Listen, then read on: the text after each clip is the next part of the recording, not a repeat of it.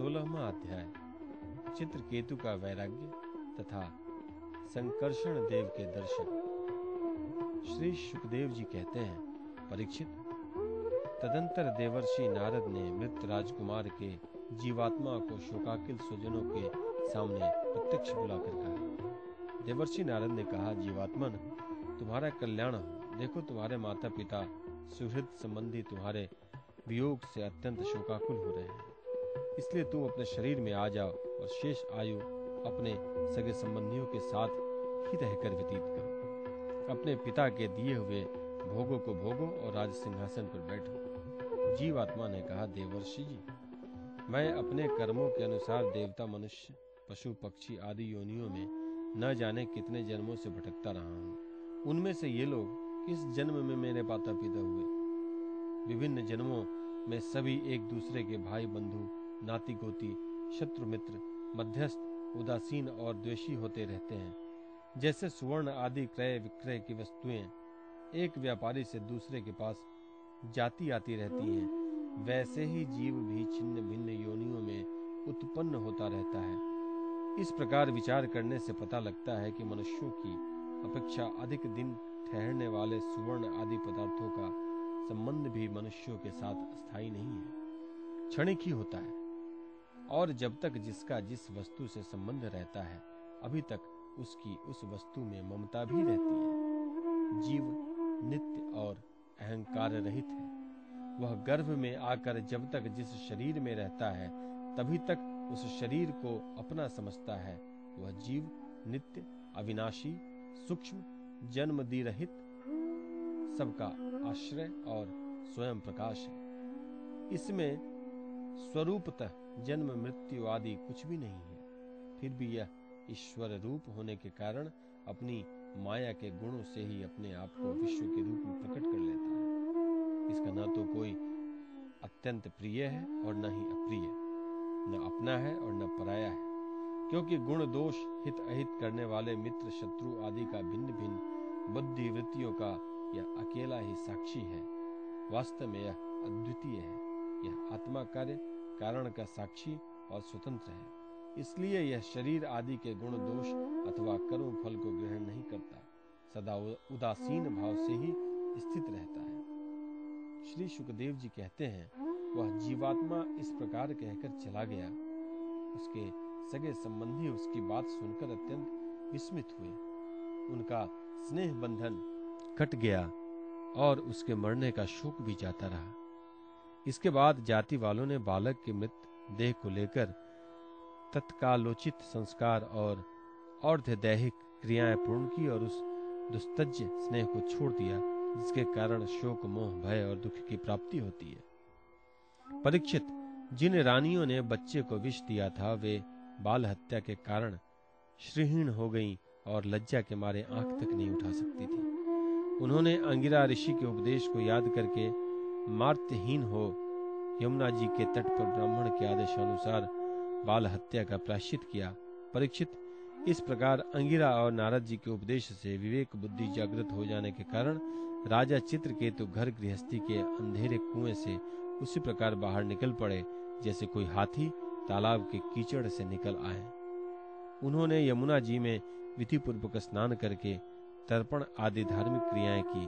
तदंतर संयत केंद्रित हो और मौन होकर उन्होंने देवर्षि नारद और महर्षि अंगिरा के चरणों की वंदना की। भगवान नारद ने देखा कि चित्रकेतु जितेंद्रिय भगवत भक्त और शरणागत हैं, अतः उन्होंने बहुत प्रसन्न होकर उन्हें इस विधा का उपदेश दिया। देवर्षि नारद यो उपदेश किया ओमकार स्वरूप भगवान, आप वासुदेव प्रद्युम अनिरुद्ध और संकर्षण के रूप में क्रमशः चित्त, बुद्धि, मन और अहंकार के अधिष्ठा हैं। मैं आपके इस चतुर्व्यूह रूप का बार बार नमस्कार पूर्वक ध्यान करता हूँ। आप विशुद्ध विज्ञान स्वरूप हैं, आपकी मूर्ति परमानंदयी है और आप अपने स्वरूप भूत आनंद में ही मग्न और परम शांत हैं। द्वैत दृष्टि आपको छू तक न सकती है। मैं आपको नमस्कार करता हूँ। अपने स्वरूप भूत आनंद की अनुभूति से ही आपने माया जनित राग, द्वेष आदि दोषों का तिरस्कार कर रखा है। मैं आपको नमस्कार करता हूँ। आप सबकी समस्त इंद्रियों के प्रेरक, परम महान और विराट स्वरूप है। मैं आपको नमस्कार करता हूँ। मन सहित वाणी आप तक न पहुंचकर बीच से ही लौट आती हैं। उसके उपरत हो जाने पर जो अद्वितीय नाम, रूप रहित चेतन मार्ग और कार्य कारण से परे की वस्तु रह जाती है, वह हमारी रक्षा करे। यह कार्य कारण रूप जगत जिनसे उत्पन्न होता है, जिनमें स्थित है और जिनमें लीन होता है, तथा जो मिट्टी की वस्तुओं में व्याप्त मृतिका के समान सब में उत्तप्रोत है, उस पर ब्रह्म स्वरूप आपको मैं नमस्कार करता हूँ। यद्यपि आप आकाश के समान बाहर भीतर एक रस व्याप्त हैं, तथापि आपको मन बुद्धि और ज्ञानेन्द्रिया अपने ज्ञान शक्ति से नहीं जान सकती और प्राण तथा कर्मेंद्रियाँ अपने क्रिया रूप शक्ति से स्पर्श भी नहीं कर सकती। मैं आपको नमस्कार करता हूँ। शरीर, इंद्रिय, प्राण, मन और बुद्धि जागृत तथा स्वप्न अवस्थाओं में आपके चैतन्यांश से युक्त होकर ही अपना अपना काम करते हैं तथा सुषुप्ति और मूर्छा की अवस्थाओं में आपके चैतन्यांश से युक्त न होने के कारण अपना अपना काम करने में असमर्थ हो जाते हैं। ठीक वैसे ही जैसे लोहा अग्नि से तप्त होने पर जला सकता है, अन्यथा नहीं। जिसे दृष्टा कहते हैं, वह भी आपका ही एक नाम है। जागृत आदि अवस्थाओं में आप उसे स्वीकार कर लेते हैं। वास्तव में आपसे पृथक उनका कोई अस्तित्व नहीं है। ओमकार स्वरूप, महाप्रभावशाली, महाविभूतिपति भगवान, महापुरुष को नमस्कार है। श्रेष्ठ भक्तों का समुदाय अपने कर कमलों की कलियों से आपके युगल चरण कमलों की सेवा में संलग्न रहता है। प्रभु, आप ही सर्वश्रेष्ठ हैं। मैं आपको बार बार नमस्कार करता हूँ। श्री सुखदेव जी कहते हैं, परीक्षित देवर्षि नारद अपने शरणागत भक्त चित्रकेतु को इस विद्या का उपदेश देकर महर्षि अंगिरा के साथ ब्रह्मलोक को चले गए। राजा चित्रकेतु ने देवर्षि नारद के द्वारा उपदिष्ट विद्या को उनके आज्ञानुसार सात दिन तक केवल जल पीकर बड़ी एकाग्रता के साथ अनुष्ठान किया। तदंतर उस विद्या के अनुष्ठान से सात रात के पश्चात राजा चित्रकेतु को विद्याधरों का अखंड आधिपत्य प्राप्त हुआ। इसके बाद कुछ ही दिनों में इस विद्या के प्रभाव से उनका मन और भी शुद्ध हो गया। अब वे देवाधिदेव भगवान शेष जी के चरणों के समीप पहुँच गए। उन्होंने देखा कि भगवान शेष जी सिद्धेश्वर के मंडल में विराजमान है। उनका शरीर कमल नाल के समान गौर वर्ण है। उस पर नीले रंग का वस्त्र फहरा रहा है। सिर पर किरीट बाहों में बाजूबंद कमर में करधनी और कलाइयों में कंगन आदि आभूषण चमक रहे हैं। नेत्र रतनारे हैं और मुख पर प्रसन्नता छा रही है। भगवान शेष का दर्शन करते ही राजर्षि चित्रकेतु के सारे पाप नष्ट हो गए। उनका अंतकरण स्वच्छ और निर्मल हो गया। हृदय में भक्ति भाव की बाढ़ सी आ गई। नेत्रों में प्रेम के आँसू छिलक आए। शरीर का एक एक रोम खिल उठा। उन्होंने ऐसी भी स्थिति में आदि पुरुष भगवान शेष को नमस्कार किया। उनके नेत्रों में प्रेम के आँसू टप टप गिरते जा रहे थे। इससे भगवान शेष के चरण रखने की चौकी भींग गई। प्रेमोद्रेक के कारण उनके मुख से एक अक्षर भी न निकल सका। वे बहुत देर तक शेष भगवान की कुछ भी स्तुति न कर सके। थोड़ी देर बाद उन्हें बोलने के लिए कुछ शक्ति प्राप्त हुई। उन्होंने विवेक बुद्धि से मन को समाहित किया और संपूर्ण इंद्रियों की बाह्य वृत्ति को रोका। फिर उन जगत गुरु की जिनके स्वरूप का पंचरात्र आदि भक्ति शास्त्रों के वर्णन किया गया है, इस प्रकार स्तुति की। चित्रकेतु ने कहा, अजित, जितेंद्रिय एवं समदर्शी साधुओं ने आपको जीत लिया है। आपने भी अपने सौंदर्य, माधुर्य, कारुण्य आदि गुणों से उनको अपने वश में कर लिया है।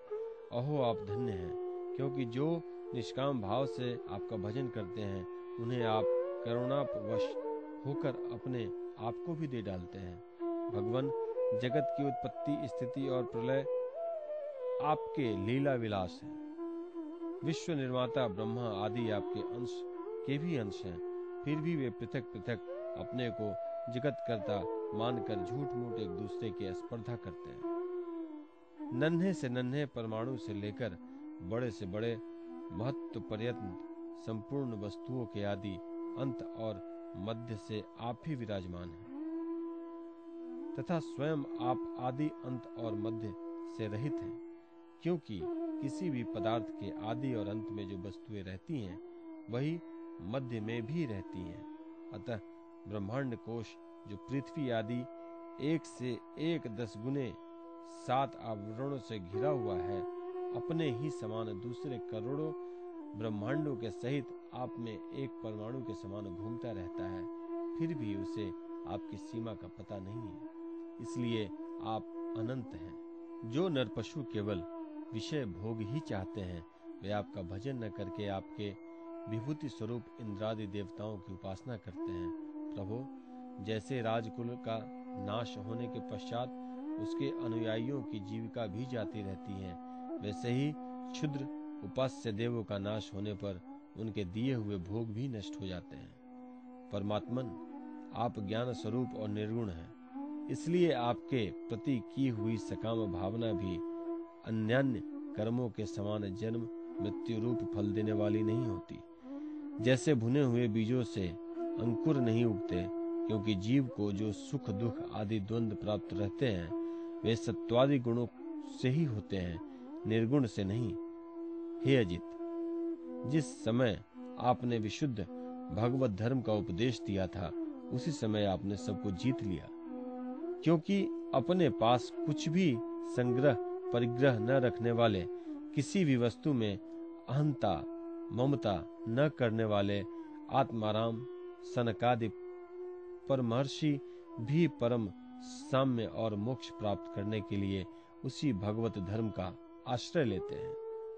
वह भगवत धर्म इतना शुद्ध है कि उसके सकाम धर्म के समान पुरुषों की वह विषम बुद्धि नहीं होती कि यह मैं हूँ, यह मेरा है, यह तू है और यह तेरा है। इसके विपरीत जिस धर्म के मूल में विषमता का बीज बो दिया जाता है। वह तो अशुद्ध, नाशवान और अधर्म बहुल होता है।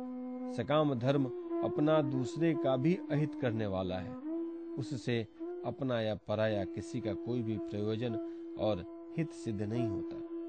परंतु सकाम धर्म से जब अनुष्ठान करने वाले का चित्त दुखता है, तब आप रुष्ट होते हैं और जब दूसरे का चित्त दुखता है, तब वह धर्म नहीं रहता।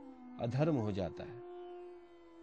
भगवान, आपने जिस दृष्टि से भगवत धर्म का निरूपण किया है, वह सभी परमार्थ से विचलित नहीं होती। इसलिए जो संत पुरुष चर अचर समस्त प्राणियों में समदृष्टि रखते हैं, वे ही उनका सेवन करते हैं। भगवान, आपके दर्शन मात्र से ही मनुष्यों के सारे पाप क्षीण हो जाते हैं। यह कोई असंभव बात नहीं है। क्योंकि आपका नाम एक बार सुनने से ही नीच चांडाल भी संसार से मुक्त हो जाता है। भगवान, इस समय आपके दर्शन मात्र से ही मेरे अंतकरण का सारा मल धुल गया है। सो ठीक ही है, क्योंकि आपके अनन्य प्रेमी भक्त देवर्षि नारद ने जो कुछ भी कहा है, वह मिथ्या कैसे हो सकता है? हे अनंत, आप संपूर्ण जगत के आत्मा है। अतएव संसार में प्राणी जो कुछ करते हैं, वह सब आप जानते ही रहते हैं। इसलिए जैसे जुगनू सूर्य को प्रकाशित नहीं कर सकता वैसे ही परम गुरु आपसे मैं क्या निवेदन करूँ? भगवान आपकी ही अध्यक्षता में सारे जगत की उत्पत्ति, स्थिति और प्रलय होते हैं। कुयोगी जन भेद दृष्टि के कारण आपका वास्तविक स्वरूप नहीं जान पाते।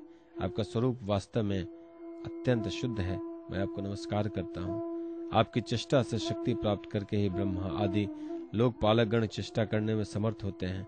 आपकी दृष्टि से जीवित होकर ही ज्ञानेन्द्रियाँ अपने अपने विषयों को ग्रहण करने में समर्थ होती हैं। यह भूमंडल आपके सिर पर सरसों के दाने के समान जान पड़ता है।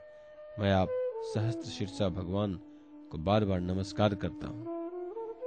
श्री सुखदेव जी कहते हैं, परीक्षित, जब विद्याधरों के अधिपति चित्रकेतु ने अनंत भगवान की इस प्रकार स्तुति की, तब उन्होंने प्रसन्न होकर उनसे कहा, श्री भगवान जी ने कहा चित्रकेतु, देवर्षि नारद और महर्षि अंगिरा ने तुम्हें मेरे संबंध में जिस विधा का उपदेश दिया, उससे और मेरे दर्शन से तुम भली भांति सिद्ध हो चुके हो।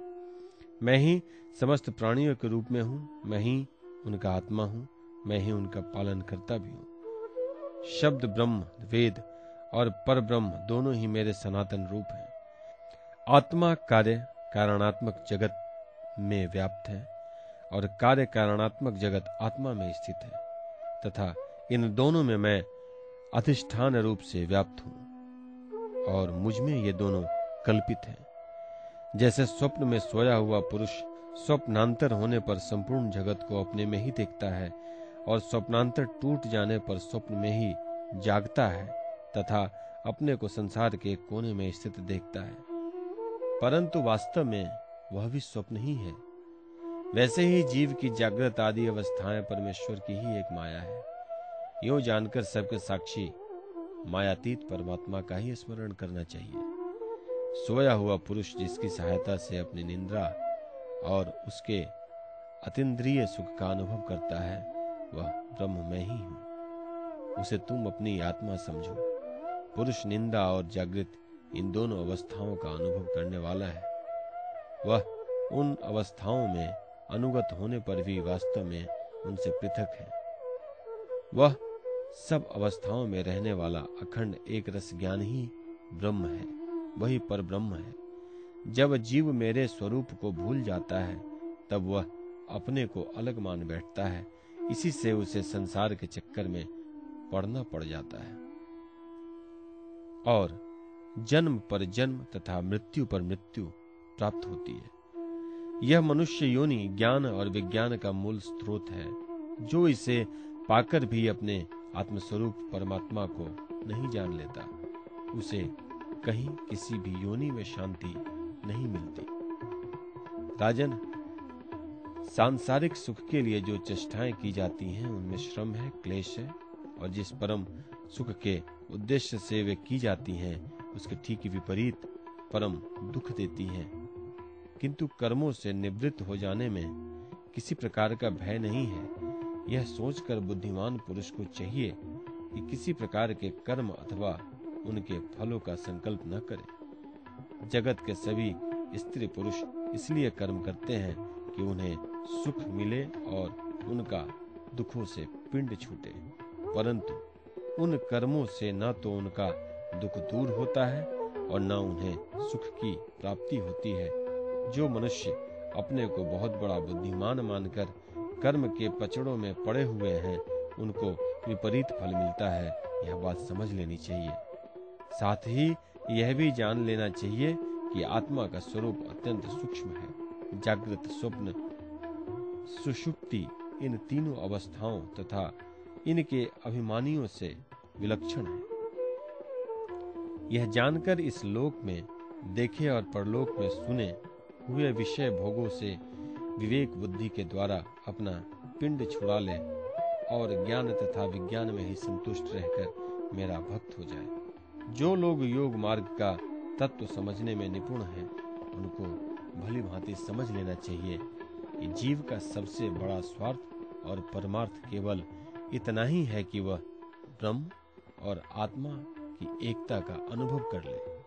राजन यदि तुम मेरे इस उपदेश को सावधान होकर श्रद्धा भाव से धारण करोगे तो ज्ञान एवं विज्ञान से संपन्न होकर शीघ्र ही सिद्ध हो जाओगे। श्री सुखदेव जी कहते हैं, राजन जगत गिरु विश्वात्मा भगवान श्री हरि चित्रकेतु को इस प्रकार समझा बुझाकर उनके सामने ही वहाँ से अंतर ध्यान हो गए।